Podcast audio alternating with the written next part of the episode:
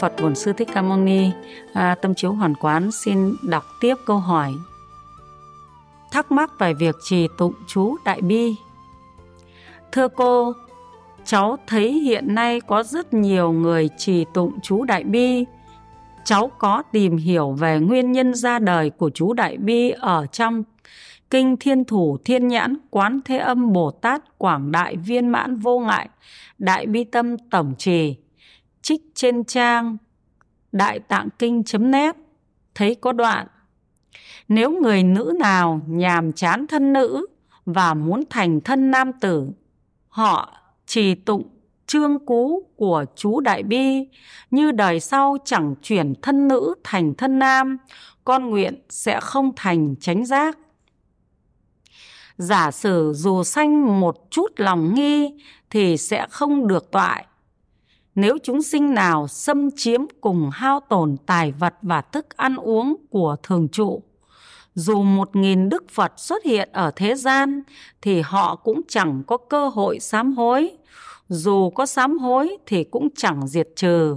Nhưng nay, khi họ trì tụng đại bi thần chú, tội ấy liền tiêu tan.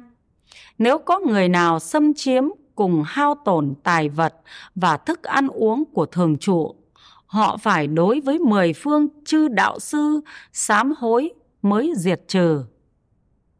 Nhưng nay khi họ chỉ tụng chú đại bi thì mười phương chư Phật niền đến chứng minh hết thảy tội chướng đều sẽ tiêu trừ tất cả nghiệp ác trọng tội như là mười nghiệp ác, năm tội ngũ nghịch, nhục mạ người khác, hủy báng pháp, phạm trai phá giới, hủy hoại chùa tháp, trộm cắp đồ vật của chư tăng và làm ô uế người tu tịnh hạnh, hết thảy đều sẽ diệt trừ.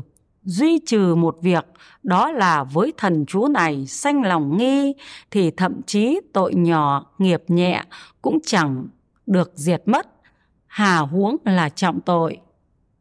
Mặc dù trọng tội tuy không lập tức diệt trừ, nhưng họ vẫn có thể tạo duyên thành Phật về sau.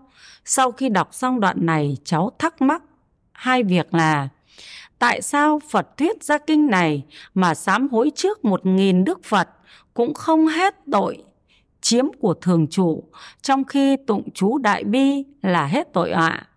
Thế thì chẳng lẽ một bài chú Đại Bi lại có thể có oai lực hơn cả một nghìn Đức Phật. Sao ạ? À? Hai, có thật là trì tụng chú Đại Bi sẽ diệt hết được các tội không ạ? À? Nếu vậy thì cứ làm ác như giết người, trộm cắp, tham ô, rồi trì tụng chú Đại Bi thì sẽ hết tội phải không ạ? À? Cháu thắc mắc mãi chỗ này mà không tìm được câu trả lời thỏa đáng. Cháu mong cô giải đáp cho cháu được hiểu. Cháu xin cảm ơn cô nhiều ạ. À. Thì kính thưa các quý đạo hữu, bạn ấy có thắc mắc cũng rất là đúng. Vì nếu như có một nghìn Đức Phật mà hiện đến, có mặt ở trên đời này, mà sám hối trước một nghìn Đức Phật mà tội không tiêu trừ, mà tụng chú Đại Bi thì tội sẽ tiêu trừ. Điều đó thì tất cả chúng ta ai cũng sinh nghi chứ. Ví dụ như là ông Đề Bà Đạt Đa ấy, ông phạm trọng tội với Đức Phật Thích Ca. Nếu như mà ông có duyên, cái chỗ này là tâm chiếu hoàn quán nói thêm chữ duyên ạ. Nếu mà ông ấy có duyên mà ông ấy đến được chỗ Đức Phật, ông mà sám hối được ấy, thì tội của ông ấy liền tiêu, ông không bị đọa địa ngục. Thì tội của ông là tội rất nặng. Tội của ông ấy làm thân Phật chảy máu, rồi phá hòa hợp tăng, ông là tội, ngũ nghịch trọng tội đấy. Chứ có phải là nhỏ đâu. Ấy vậy mà nếu ông có duyên mà ông gặp được đức phật thích ca, mà ông sám hối thì tội của ông tiêu. Thế thì đức phật thích ca thì có biết là ông không có duyên gặp phật chứ? Đức phật thích ca biết mà. Biết là ông có đi sám hối, ông có đến chỗ cái hồ sen ấy, ông xuống, ông rửa giấy để cho nó hết cái mùi của ghẻ ông vào ông ấy mới sám hối với Phật. Thì khi ông xuống cái hồ, ông ấy rửa, ông tắm rửa, thì ông đất nứt ra và ông bị rút xuống dưới đó. Đức phật biết hết. Đức phật biết rằng cái tội ác của ông ấy đã gây ra khiến cho ông ấy không thể có duyên mà gặp được phật sám hối. Bởi vì cái tội này nó là định nghiệp. Không thể nào gặp được phật, tức là không có duyên để gặp phật. Thế còn nếu đã có duyên gặp phật mà sám hối thì cái tội ngũ nghịch này nó tiêu. Thế vậy mà ở trong đây lại nói rằng là gặp một nghìn đức phật mà sám hối một nghìn đức phật, tội không tiêu. Thì e rằng chúng ta phải xem lại cái phần dịch kinh này. Dịch. Đấy. Chúng ta không không phải là đức phật không cho chúng ta nghi vì đức phật có dạy ở trong bài lòng tin ấy, là chúng ta nghe rồi chúng ta phải tư duy, thấy điều đó là thiện. Thiện rồi, làm theo được lợi ích thì chúng ta mới tin. Thế nếu chúng ta nghe tới đây thì chúng ta sẽ sinh ra tâm thế này. Các ông có đến gặp một nghìn đức phật cũng không bằng tôi tụng chú đại bi một lượt. Như vậy thì e rằng là chúng ta đã mắc vào tội phạm vào đức phật rồi đấy. Và chẳng hiểu gì về nhân duyên rồi đấy trong tám cái ờ, gọi là bát lạn ấy, là sinh trước phật và sinh sau phật. Đấy là một lạn rồi. Lạn chúng ta không gặp được phật để mà tu để mà phật có thể độ cho mình được. Đấy thế mà đây lại gọi là gặp một nghìn đức phật không bằng tụng chú đại bi. Thế và nói là tụng chú đại bi thì tiêu hết trọng tội tiêu hết các tội. Từ trước tới nay đã phạm một cái tội gì thì tiêu hết. Phần này chúng ta thẩm sát được. Quý đạo hữu hãy quán nhân quả nếu kiếp trước, tôi có trộm cắp, tôi có lừa đảo, tôi có sát sinh, tôi có hại vật, thì kiếp này tôi mới bị làm ăn thua lỗ, thất thoát tài sản, đúng không? Tôi có lừa đảo, tôi có trộm cắp, thì bây giờ tôi mới bị thất thoát tài sản chứ. Còn nếu tôi đã giữ giới không trộm cắp, thì bây giờ kinh tế của tôi thoải mái đủ sống, các quý đạo hữu ạ.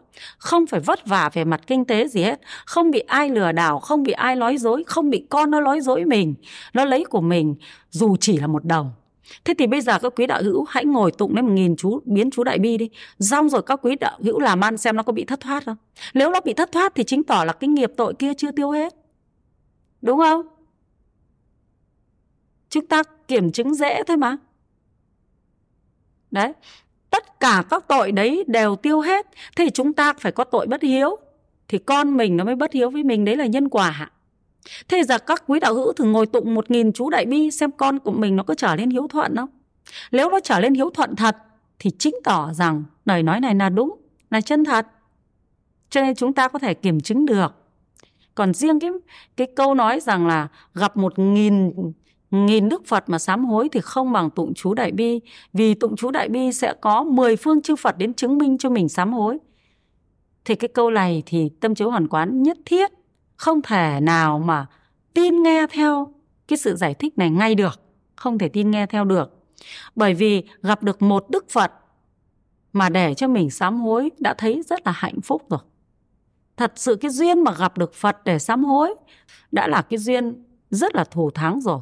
Đức Phật ra đời rất là hiếm, hiếm lắm các quý đạo hữu gặp được Đức Phật rất là hy hữu chứ không phải là chuyện dễ. Thế mà chú Đại Bi thì cũng do Phật thuyết ra. Thế nếu mà bảo Phật thuyết ra một câu chú Đại Bi lại lại không bằng không bằng có Phật ở trên đời này không bằng Phật thì lại không được bởi vì khi chúng ta sám hối thì Phật mà hiện tiền ấy thì thì chúng ta sẽ được Phật cho chúng ta biết nó là tội gì. Chúng ta gồm tội gì và Phật sẽ hướng dẫn cho chúng ta tu ra sao? Thế còn bây giờ chúng ta chẳng biết chúng ta tội gì. Bây giờ có quý đạo hữu cùng với tâm chiếu hoàn quán thử ngồi tụng hết một biến chú đại bi xem mình có biết tội của mình là gì không? Cùng lắm mình chỉ nói là tôi vì từ kiếp trước do vô thủy tham sân si, từ thân khẩu ý phát sinh ra hết tẩy hôm nay con xin tụng chú đại bi sám hối. Thế là cùng thôi. Chứ chúng ta tụng hết có đến một biến cho đến một nghìn biến chúng ta cũng chưa biết được là chúng ta đang gây tội gì đây? Bây giờ các quý đạo hữu thử xem. Làm ăn thất thoát, bệnh tật, con cái, hư hỏng. Rất là nhiều việc. Ông chồng không trung thủy. Bây giờ mình thử xem xem là mình đã gây tội gì mà dẫn đến thế này.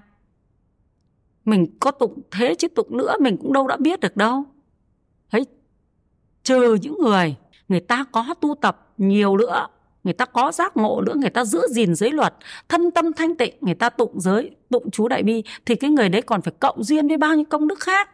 Chứ không phải chỉ có một công đức tụng chú đại bi các quý đạo hữu ạ. Thế thì ở trong đây, tâm chiếu hoàn quán phân tích cho các quý đạo hữu rõ. Nếu mà tất cả các tội ăn cắp của thường trụ và bao nhiêu tội ngũ nghịch trọng tội, tất cả các tội từ vô thủy kiếp chúng ta gây ra mà chúng ta tụng chú đại bi nó tiêu hết, thì chính tỏ bây giờ, sau khi tụng chú đại bi là cuộc đời chúng ta sang trang luôn. Đúng không các quý đạo hữu? Sang trang chứ làm gì còn quả báo nào? Tội tiêu hết rồi thì hết quả báo rồi. Mà hết quả báo rồi thì đương nhiên là phải sống đời hạnh phúc thôi. Chứ làm gì lại sống đời đau khổ? Nếu còn đau khổ thì chính tỏ con phải chịu quả báo. Cũ, bây giờ ví dụ, mình đang bị một cái người là mình nợ người ta 100 triệu. Mình nợ ta trăm triệu sau khi mình tụng chú đại bi xong, thế là người ta từ bi hỷ xả, không lấy của mình nữa. Coi mình hết tội rồi, không còn ai có thể oán trách mình nữa. Cái tội lợ lần của mình ấy, nó cũng tiêu luôn rồi. Đúng không? Mình vừa đi tội lợ của người ta cũng tiêu rồi. Hoặc là mình vừa lừa đảo ai xong? Lừa đảo người ta xong, dối trá xong. Đấy là cái tội dối trá và tội lừa đảo. Nó còn ngay hiện hữu đây. Tụng xong chú đại bi xong xem là ra cái người ta còn chấp mình lừa đảo không? Nếu người ta còn chấp thì chính tỏ là tội đấy, nó chưa tiêu mà tội này chưa tiêu thì sao tội cũ nó tiêu? Đúng không? Thế còn nếu không thì nó phải tiêu luôn cái tội lừa đảo này đi chứ. Đấy thế cho nên chúng ta phải tư duy chứ. Đừng có thấy nói là được một cái. Là mình cũng theo ngay không phải thế. Mình phải có tư duy phải có thẩm sát. Đức phật đã dạy mình rõ rồi. Đệ tử phật phải có trí tuệ. Thế cho nên là việc à, về phần dịch kinh hay là phần dịch các thứ thì tâm chiếu hoàn quán không có ý kiến vào đó. Thế nhưng chúng ta cũng lên sáng suốt trên đức phật mới dạy chúng ta thế này, chớ vội tin vì điều đó được viết ra từ kinh điển. Chớ vội tin điều đó được nói ra từ bậc đạo sư, mà sau khi nghe, thấy đó là thiện, rồi chúng ta phải thẩm sát. Nếu thực hành theo chúng ta sẽ được lợi ích, thì chúng ta mới mới thực hành. Nếu, tức là chúng ta tư duy, nếu chúng ta thực hành sẽ được lợi ích rồi xong rồi chúng ta lại phải thẩm sát nữa, vừa thực hành vừa thẩm sát, xem nó có đúng không, rồi chúng ta mới tin. Thế thì bây giờ các quý đạo hữu cứ thử đi vay ai, đi lừa ai lấy một ừ, triệu đi. Thế xong về tụng lấy bài chú, xong ngày mai xem người ta có quên tịt cái việc mình lừa đi không. Nếu chưa được thì cái tội lừa của mình còn đấy. Sao mà có thể tiêu được, nhá? Đấy. thì tội là tội gì đâu, lừa, đảo, trộm cắp, hoặc là những ai đi ngoại tình ấy. Đi ngoại tình. Thế thì hôm nay đi ngoại tình về xong là um, sáng mai tụng hết cho nó tiêu hết tội đi rồi. Xong ngày kia lại đi ngoại tình ngoại tình xong lại tụng cho nó tiêu hết tội đi rồi. Thế thì hóa ra là là chú là để dung túng tội ác cho chúng sinh hay sao? Không phải thế. Tụng chú là một phương tiện để cho mình thanh tịnh tâm mình. Nhớ tới câu thần chú cảnh tỉnh mình để mình dừng các cái việc ác. Thế rồi mình tụng chú để chúng ta có được các cái vị hộ pháp có thể hộ trì cho mình để mình làm việc thiện, nó được dễ dàng hơn, có cái động lực làm việc thiện hơn thế thôi các quý đạo hữu ạ à. chứ còn nghiệp của chính chúng ta gây ra thì chính chúng ta phải hành thiện, chứ không thể tụng một câu chú nào hoặc có thể đức phật có thể ban cho chúng ta hết tội không có cái chuyện đấy được. Đức phật cũng là người dạy cho chúng ta để chúng ta thực hành pháp cho hết tội. Thế còn chúng ta được phước từ nơi đức phật là chúng ta lễ phật chúng ta lại sinh thêm phước. Sinh thêm phước các quý đạo hữu ạ. Lễ bái Phật sinh ra phước báo, lễ bái Phật sinh thêm cái tâm cung kính cho mình. Và lễ bái Phật chúng ta sẽ được các vị hộ pháp hộ trì cho mình các cái việc thiện lành. Đấy còn khi mà chúng ta được hộ trì rồi thì chúng ta vẫn phải làm việc thiện lành. Chứ không phải là nó tự nhiên mà việc thiện lành nó nó nó nó nó có kết quả được. Ví dụ như chúng ta không đi làm thì các vị có muốn hộ trì cho mình cũng không hộ trì được. Cho nên chúng ta phải đi làm rồi chúng ta đảnh lễ Phật, đảnh lễ các vị hộ pháp sinh ra phước báo, rồi mới mong các vị giúp cho mình làm việc thiện, rồi mong các vị hộ trì cho mình mình làm các việc thiện để cho mình có được cái cái cái cái lợi ích thôi. Chứ còn nếu mình không làm gì, sáng ăn, ăn từ sáng tới tối chỉ đi lên lễ Phật thôi không làm gì thì có cầu cho con được giàu có được không? Làm sao mà giàu có được? không thể giàu có được mà phải là mình đi làm rồi bắt đầu mình mới lễ Phật mình sám hối mình tu tập rồi xin gia hộ cho con để cho con công việc làm của con được hanh thông được tốt đẹp đấy thì mới có cái để cho các bậc ngoại hộ thiện tri thức, hộ trì cho mình. Còn mình đã không tự thân vận động, thì các bậc ngoại hộ thiện tri thức cũng không biết là là hộ trì mình làm sao được. Đấy, trên cái chỗ này, chúng ta có tu, nhưng chúng ta cũng phải có thẩm sát thật kỹ, chứ chúng ta đừng đừng có lâng cao cái giá trị của cái câu thần chú quá mức như thế. Ví dụ, có cái câu thần chú về thất phật diệt tội chân ngôn tức là tên của bảy vị phật diệt tất cả các tội. Đấy là một câu chân ngôn. Thế thì sáng cứ đi làm việc ác về thế xong tối lại thất phật diệt tội chân ngôn cứ như là đức phật là công cụ cho mình diệt các tội đi cho mình để cho mình làm việc ác để các ngài cứ thế diệt tội. Thế thì đức phật thì là gì? Thế đức phật là gì? Chúng ta định biến đức phật là gì? Đúng không? Đấy cho nên là chúng ta tu tập chúng ta phải um, sáng suốt, phải tư duy nó thấu đáo, theo nhân quả. Đấy, khổ. Nguyên nhân của khổ là do tâm của chúng ta. Cho nên muốn diệt hết khổ phải do từ tâm của chúng ta phải diệt. Còn trong cái quá trình chúng ta tu tập diệt khổ uh, đoạn trừ tham ái làm uh, phước trì giới thì chúng ta có thể tụng chú chúng ta có thể bạch các quý ngài để các quý ngài gia hộ cho mình để cho mình làm được các việc thiện. Chứ không phải chúng ta ngồi yên chúng ta tạo tội rồi đọc thần chú để cho diệt hết các tội của mình. Thì đấy gọi là mê muội đấy không thực tế không sáng suốt không đúng với nhân quả nhé không ai có thể ban phước giáng họa cho mình được. Mà chính mình mới là người ban phước cho mình. Bằng cách mình kính lễ những bậc đáng kính lễ. Phân biệt chính kiến, tà kiến, thực hành chính kiến, thực hành thiện nhân quả. Còn các ngài, các vị hộ pháp là những người hộ trì cho mình, để cho, giúp cho mình có thể được cái sự tinh tấn trong các thiện pháp. Thì vì mình có tinh tấn trong thiện pháp, cho nên mình được hưởng hạnh phúc nhớ các quý đạo hữu nhé. Thế cho nên tâm chiếu hoàn quán cũng xin chia sẻ lại cái ý kiến của tâm chiếu hoàn quán về cái việc này. Thế chúng ta đừng quá ỉ lại về năng lực của thần chú khiến chúng ta có thể phiền não thêm. Thì gia đình chúng ta đang rất là khổ con cái hư hỏng rồi thì uh, kinh tế thất thoát thì chúng ta lúc bây giờ lại ỉ lại lại không làm gì nữa. Chúng ta cứ ngồi tụng chú nhưng đến lúc mà tụng chú mãi không thấy có kết quả thì lại sinh ra phiền não thế chính chúng ta lại bị phiền não thôi. Tâm chiếu hoàn quán kể một cái câu chuyện này. Đó là cách đây cũng rất là nhiều năm rồi thì trong đạo tràng từ tâm ấy có một một chị. Một chị thì chị có con, chị bị vong linh nhập. Thì hôm đấy tâm chiếu hoàn quán cùng một phật tử nữa đang đi từ dưới hạ long lên chùa. Thì đi đến chỗ tuần châu thì nhận được cái cuộc điện thoại của chị của chị gọi.